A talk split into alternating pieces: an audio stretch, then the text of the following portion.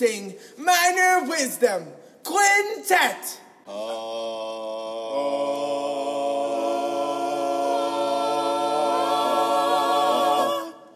One, two, a skid-a-did-a-do. Minor Wisdom. This week on the podcast, I have Marion Castleberry. Marion has been somebody that quite a few people have actually told me I need to have on, and finally it took Billy Dragoo to convince me that, okay, if he says I'm supposed to have him on, then I'm supposed to have him on. So I reached out to Marion, and he responded relatively quickly on Facebook about coming onto the podcast, and it was a really fun interview, and it's one of those things, one of those people that I'm very grateful for allowing me to kind of, or trusting me to have them on the podcast, because, well, I don't think Marion is a huge podcaster.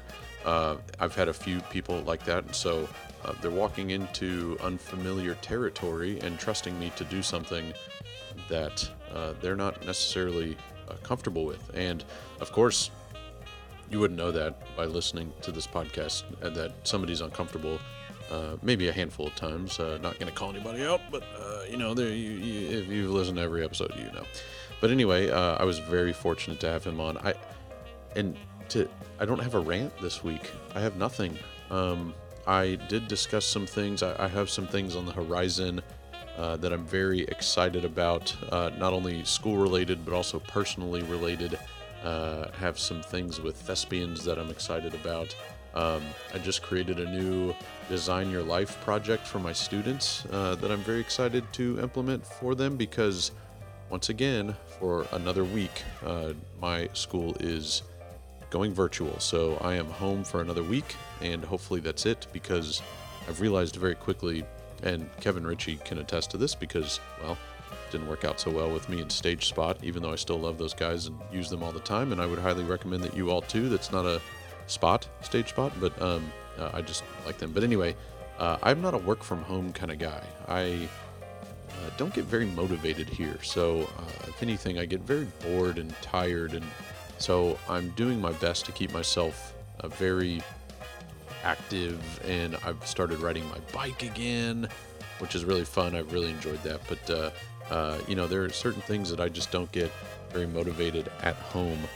So my hope is to inspire myself through new things that I could assign my students and things that I wouldn't normally do in person. However, one of the rules I've kind of made in my own head is if I'm going to create some curriculum for my kids or some projects for my kids, it needs to be stuff that I can do in years to come that, you know, once we go back face to face.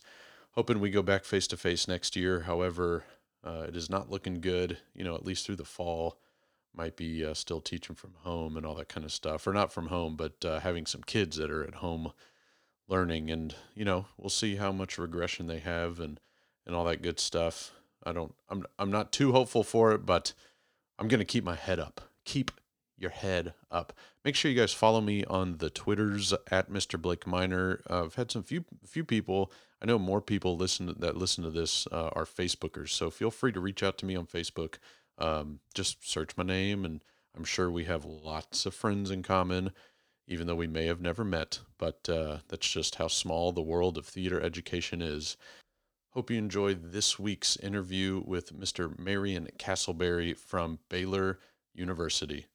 My starting point would have to be a small country home farm in East Texas between Alba and Quitman, Highway 154, where I was born and raised. Actually, I was born in Gilmer, but they moved me to that house as quickly as they could possibly do that. And I guess growing up, I was basically like any other kid, I guess, looking for a sense of identity and not knowing exactly how you're supposed to live in that crazy world. But my parents took me to church quite often. And it's at church that I began to develop my artistic tastes by singing and speaking and working with singers and choirs. And during those days, there was opportunity for us to, at churches, to hire in people like the Statler Brothers and others to come and sing on Sunday afternoons, and we would have what they called a singing. And so I was highly involved with that, and that's where I really kind of began. I learned to play the piano early on as a kid. Had quit at about 14 and haven't picked it up since, unfortunately. But my singing kind of developed from there. And then my senior year, I moved to a different school, and a little woman by the name of Eva Nichols, who is long gone, but she was a sweetheart of about 5 foot tall, involved me in the one-act play, and I'd never heard of theater before. And so I said, sure. I didn't know what I was getting into. So I was cast in the lead in a play called Lilium, and the play was put up in competition for the UIL one-act play, in which we were very successful and went on to state.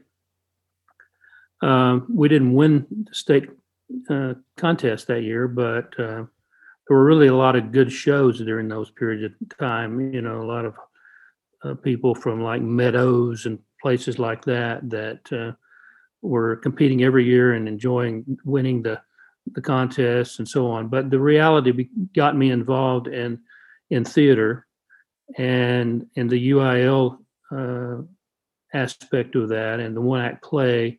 And so when I had to choose something to do with the rest of my life, I decided to go to college at what was then East Texas State University, and now it's Texas A&M University of Commerce. And I studied with a gentleman by the name of Curtis Pope, who is a legend and legendary director. It's there that I kind of really developed myself, and I was very fortunate. We were involved in the American College Theater Festival when I was a student there, and went to Washington, D.C. and performed at the Ford's Theater. And we were selected as one of a handful of schools who were able to perform their productions there. So that was a big part of my life. And it was, I felt that I had gotten a calling that I really enjoyed, but something that was very useful to me. And I continued that. And strangely enough, one afternoon, I was just sitting around my house and got a phone call from a lady in Winsboro, Texas, who needed a teacher at a high school in Winsboro.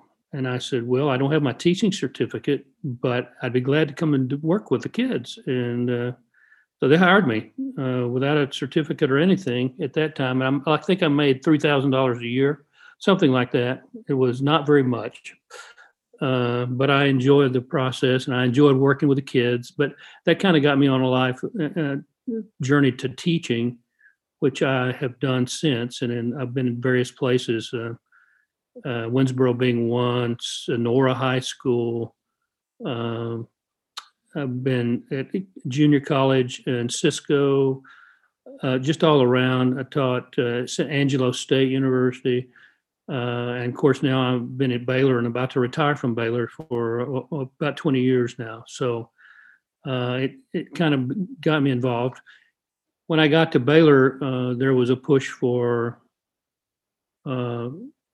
faculty to do professional work as well, and I had done some earlier in my career. And but we were able to create a festival here called the Horton Foot Festival, and Horton was a dear friend of mine and much missed in the community. But Horton made it possible for us to have all kinds of folks come in to Waco and to Baylor and work with them, really well-known actors and directors. And so that became a really big thing. And during this process, I asked Horton if I could direct one of his shows, and we did The Traveling Lady in New York City at the Ensemble Studio Theater.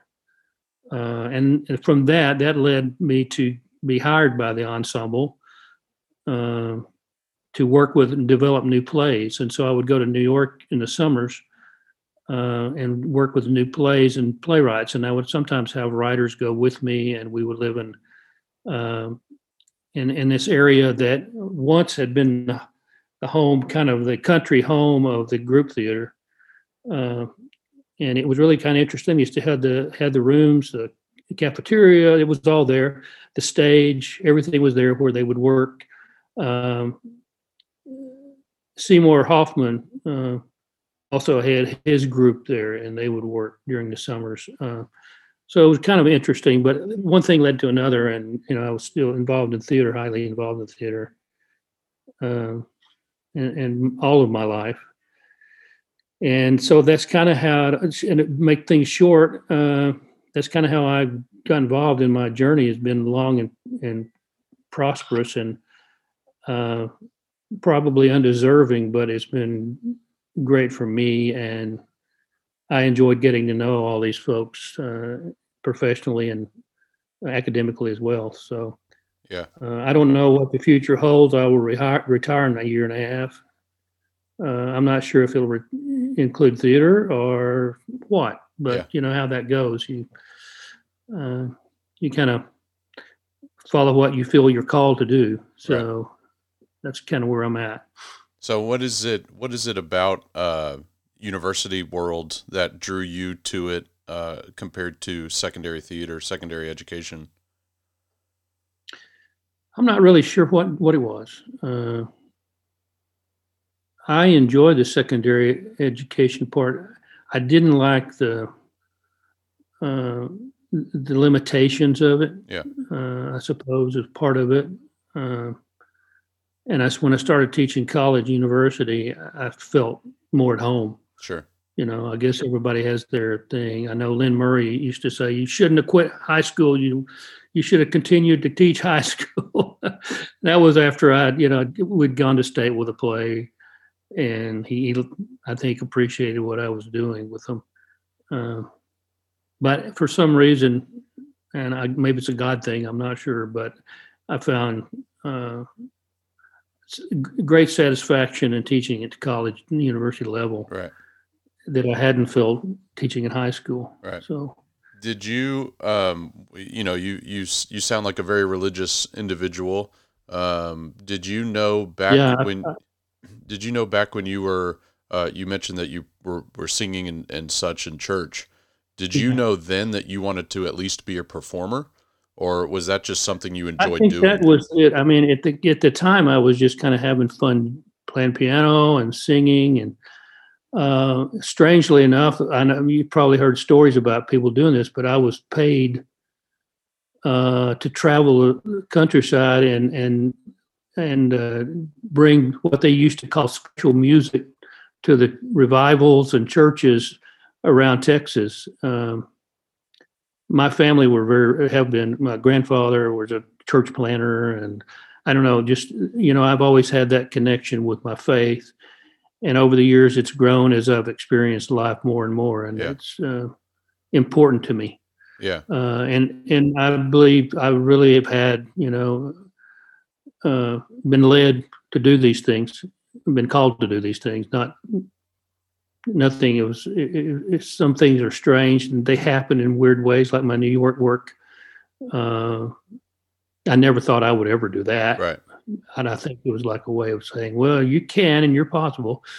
But winning the Drama Desk award was even more satisfying, because it kind of said, well, you're on equal par, and your work is equally as good as the others that are here. And having met a lot of those people and worked in those situations, I said, I think I've been blessed. So that, and I always thought of it that way. So the Drama Desk mention leads me to a question, and this might be difficult to answer, and you could have multiple answers, and I'm okay with that. Do you have a proudest moment of your career? Do you have a moment that stands out as just being that moment that you were completely overwhelmed with excitement? And well, I just think working with Horton Foote, sitting by my side, working on a play and cutting the play and developing the play and then seeing it produced with him and the smile on his face, that's probably the greatest moments of my life. Yeah. Horton was a really important mentor to me, and of course everybody loved Horton and always wanted to do his work. And you know, I first met him at a time when he was just kind of really getting known, when he was doing Tender Mercies and Triple Bountiful and the films. And then later on, I got to know him even better. And then he and I worked together, and it was a very meaningful part of my life. Although I still go out and judge from time to time, and I still hold my high school experiences very dearly. I have some really, really, really good former students that just make it worth it for me, yeah. You know?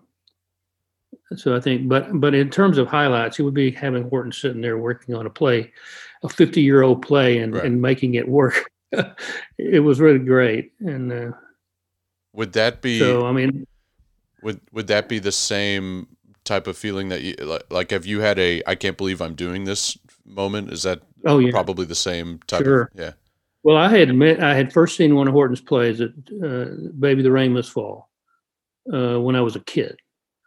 And for some reason, that thing just struck me as a beautiful piece of drama, you know, and I didn't know anything about drama, but it really struck me for some reason. And then later on, I told Horton, I said, man, that play had been a world to me, and I would like to direct it.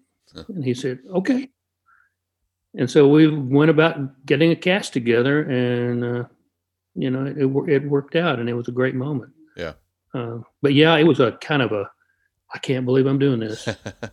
And a lot of those instances for me was just, you know, it's kind of like I used to tell people I'm in the back seat and God's driving the car. Yeah.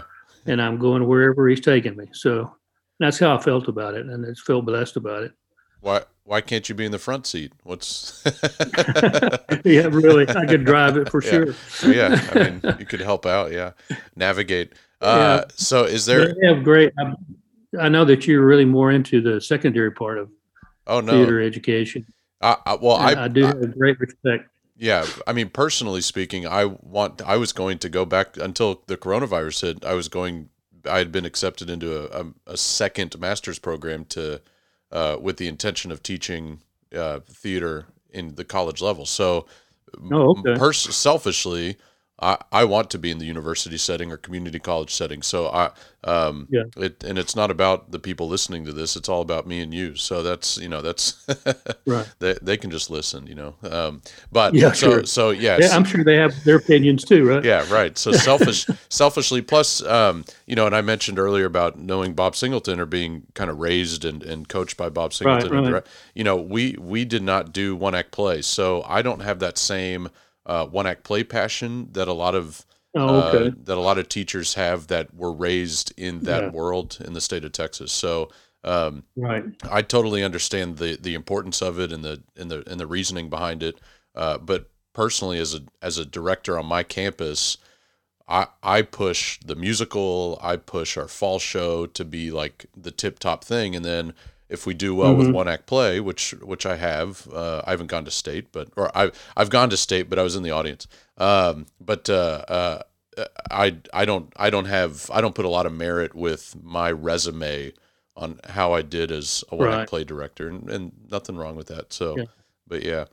Well, you know, I can honestly say that it is probably the most amazing kind of thing, the one-act play, UIL one-act play.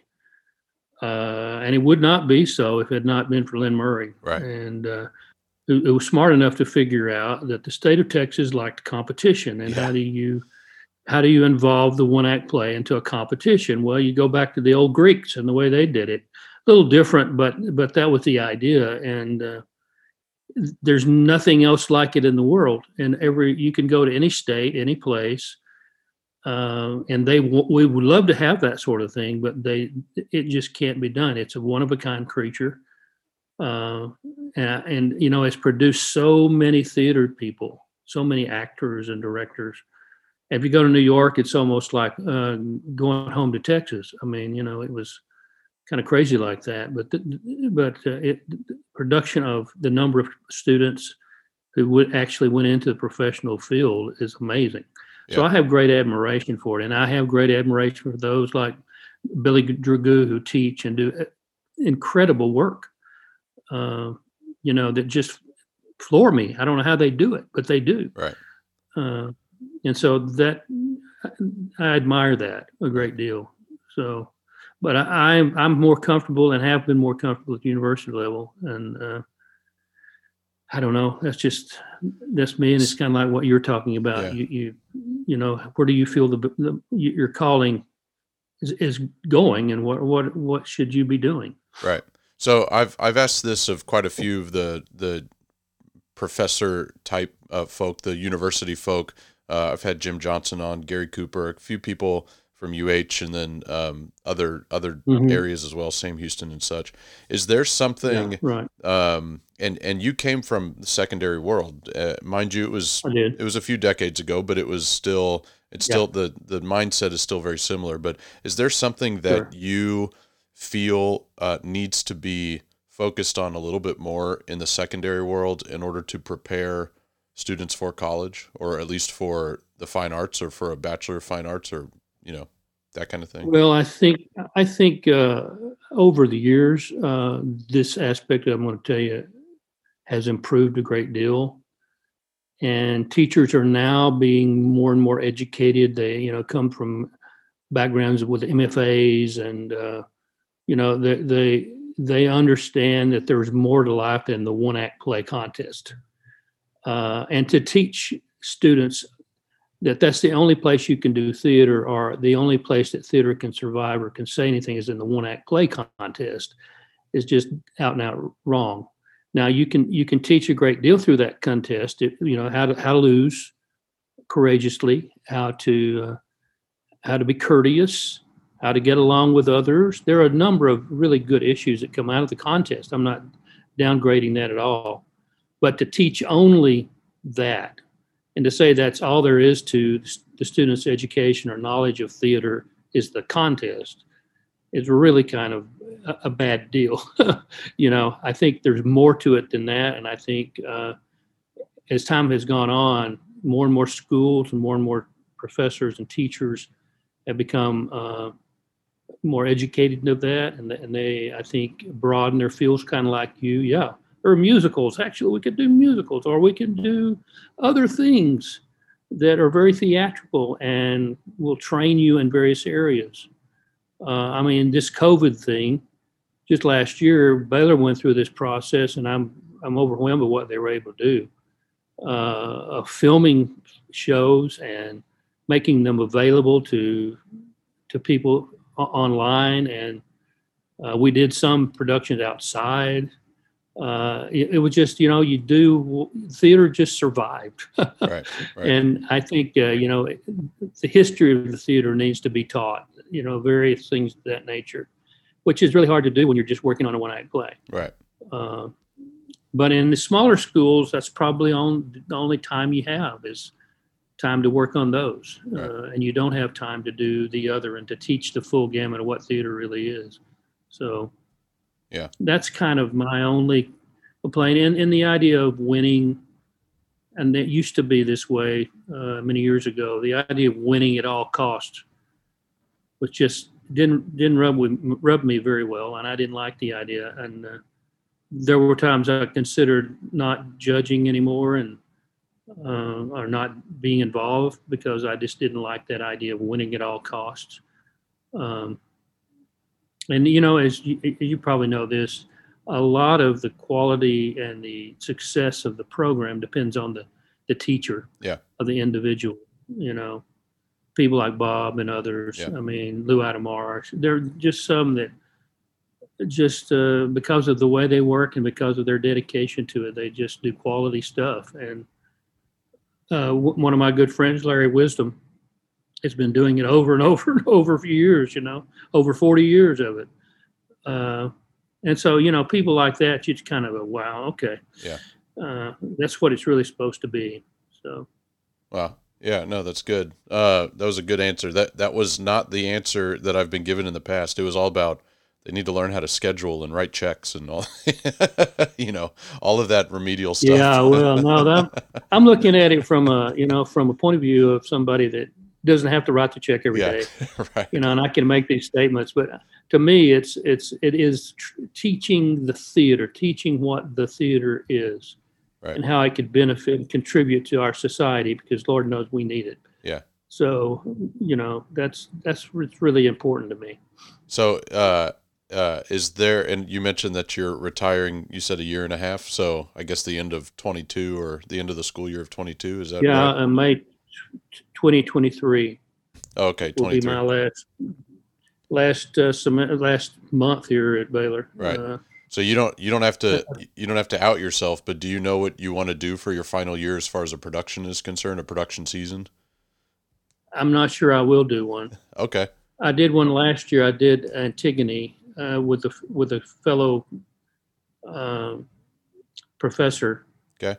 And we did a modern version of Antigone, which turned out really, really nice. And at that time, I think I caught something like COVID and was sick and in bed for like 5-6 weeks. Right.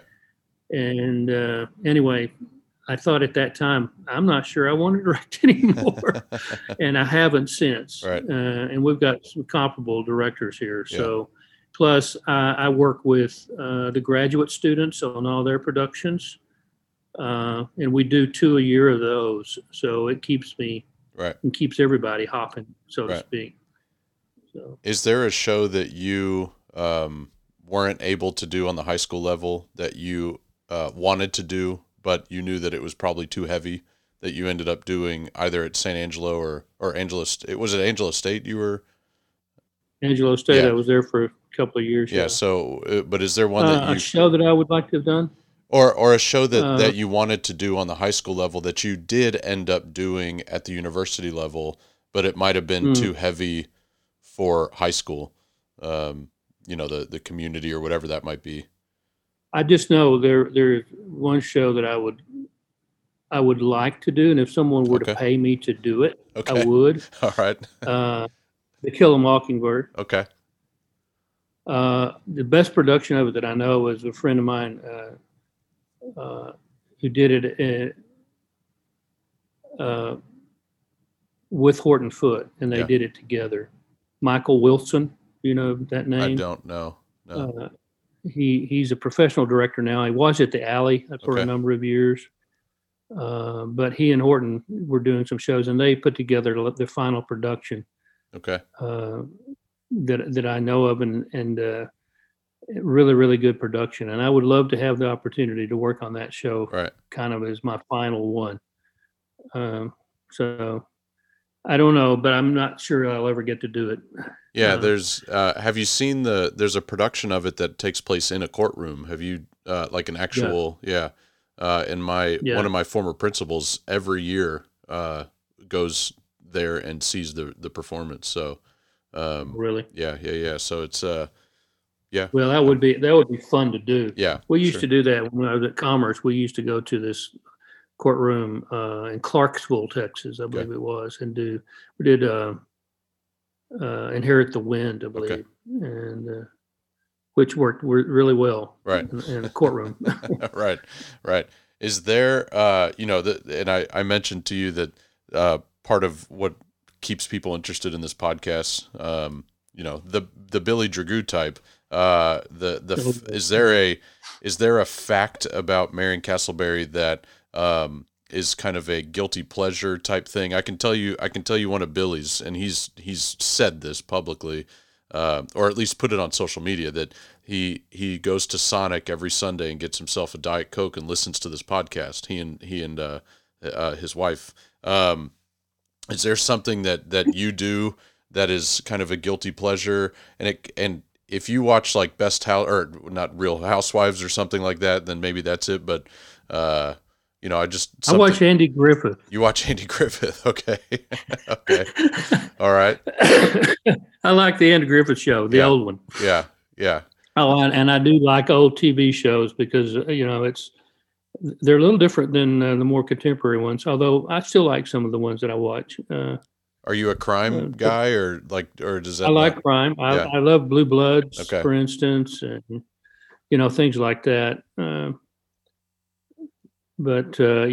I still hold on to some of the old shows. I don't want to see them go by the wayside. Right.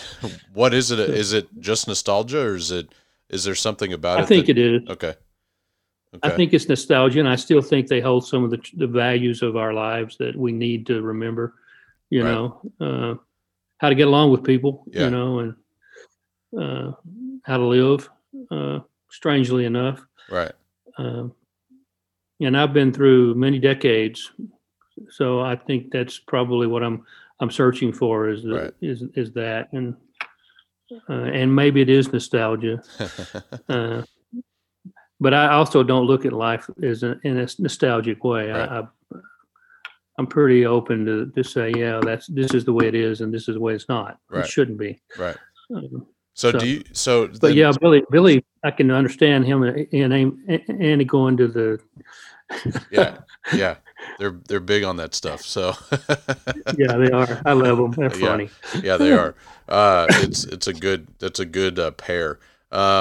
Especially even in the as spouses and in the professional theater world. But is there this might be a hard-hitting question in a way, not a gotcha question, but one that you might have to think about is, do you think right now, because you just mentioned about how, like, for instance, Andy Griffith tells you how you should be kind to people, and some of those 30-minute episodes, which really were 20-something minutes because of advertisements and such, they had a lesson in there within just a few minutes, and people actually listened and paid attention. I mean, I'm not from the Andy Griffith era, but my era is the the late 80s, early 90s type of sitcoms. That same thing, the Full House type of thing.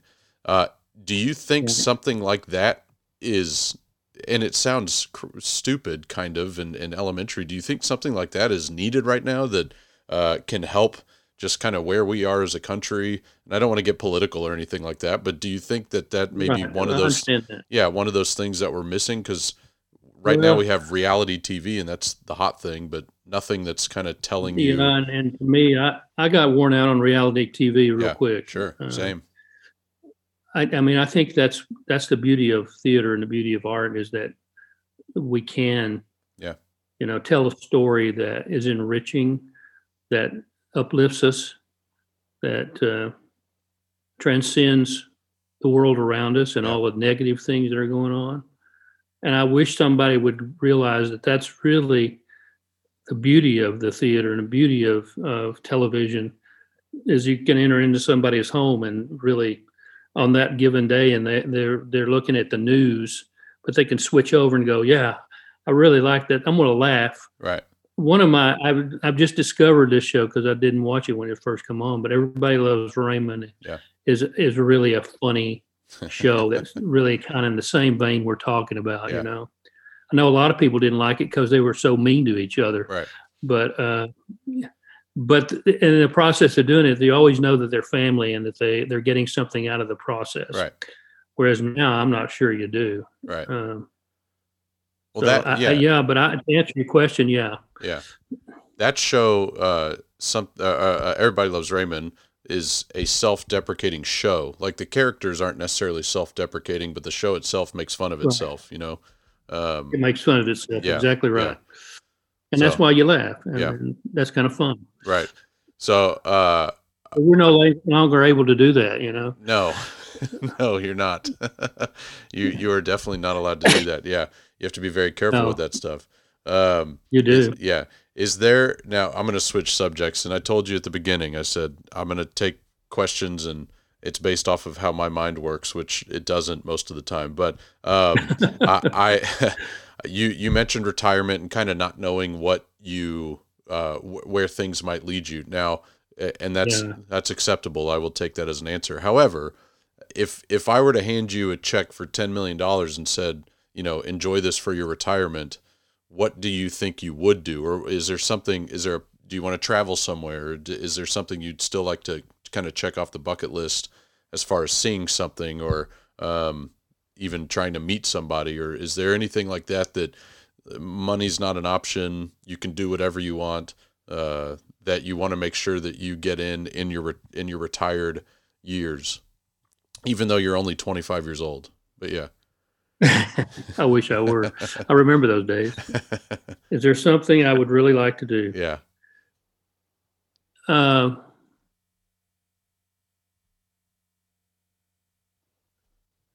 if I had $10 million, I would probably give most of it or a lot of it, donate it to people who really needed it. Right, you sure. know, I would certainly give to my church and to those people who are working that, who need that. Maybe yeah. they're missionaries, or maybe they're trying to do, you know, work with the youth or whatever it is, but they need yeah. financial help. I think charity would be my first top of the line thing. And then, of course, saving enough to live on. But right. I wouldn't mind, seriously, wouldn't mind opening up a theater with a really good group of people who believe in the same way I did, right. you know, that what theater's about and why we do it. And because I kind of miss that. Right. When I was a youth growing up in the theater, I worked with some really good people. Jerry Biggs. Do you know who Jerry Biggs was? I know the name. Yes. Yeah. And yeah. Jerry and I were best of friends. Yeah. Jerry Biggs, Doug Hoppock. Okay. We were all working together, and we did shows together. And we were like one big happy family doing theater. Yeah, right. And that was what theater was to us. And it was, and we learned from each other. We supported each other. We did shows together. I missed all that. I missed that ensemble. I missed that world. Now it's like, oh yeah, come on up and yeah, you know, we'll give you $3,000, direct this play, and go home when you get finished. And right. there's no camaraderie really. Maybe in some instances, but for the most part, no. Right. It's just a job. Right. You know, and I think it's more. It has to be more than that. Theater needs to be more than that. Yeah. So I wouldn't mind using the money to open up a theater that could support that sort of a thing. Yeah. I'm not sure what that means. Probably paying your actors. Yeah. And your technical staff and making it worth their while. That'd be ideal. You know. Yeah. I kind of think of some of the great directors throughout the world, and most of them wind up with an ensemble that they can work with all the time. Yeah. And they can develop their art and their craft. And I think that would be ideal. That yeah. would be a wonderful world for me. Well, to give you some peace of mind, I guess, because I'm a part of a group, it's called Class Act Productions, and we've been together for about 15 years and put on shows four or five shows a year. Now we don't fund it. It's up in the Woodlands, Texas, which sure. if you know anything about right. that area, there's plenty of funding. I do, yeah. But the people involved, the core group, were all very, very tight. We've, you know, at weddings, at the births of our children, that kind of stuff. So, right. so I wish that more of that existed. I agree with you on that. I do too. But yeah, but just so you know, there are a couple. Good. Very few, but yeah, good. You know, where we just kind of, we get together and yeah, it's more. We're not getting together to do theater. We're getting together to be a family, and theater just happens to come out of it. Well, hold on to that as long as you can, because I think it's really important. Yeah. I think one of the comments that's always been made by my students is because I've always tried to make my theater group, my classes, kind of like a family, right. you know, but whenever they graduate and they leave and they start to work professionally or otherwise, they say, I really miss that. It was such a spiritual experience, and it was like working with a family. And to me, that was really more important than anything else, is right. they had that time to work together. But I also think it would be great if we could create that more often. Right. But if you've got it, hold on to that, because I think it's a wonderful thing. So in your days back when you were doing the you know, working with your buddies, pretty much with your friends doing theater. Right. Was there a show that you guys ended up pulling off that you thought, there's no way we're going to be able to get this up and running and be successful? Do you remember one? Well, I remember we did one in about 10 days or less. It was fresh off the script, Neil Simon, chapter 2. Okay. And we were doing it at the dinner theater, and we had about 10 days. And I thought, there's no way in the world we can get this up and running. They can't memorize the lines in that much time. Well, Doug Hoppock and David Dawsey, and I don't know who all was in it, but they did. And it was a beautiful show. And, you know, I'm always going, oh, they can do it. It's magic. But I have since kind of gone, okay, they're going to need more time, and that's just part of it. I think that's the changes that have been made. With those guys, they didn't even think twice about it. Yeah, we'll get it going. Yeah. We'll do it.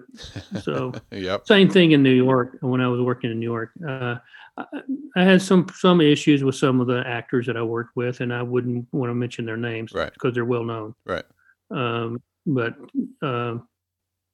you kind of think, why are you doing this? If it's just a negative experience for you, then do something else. Right.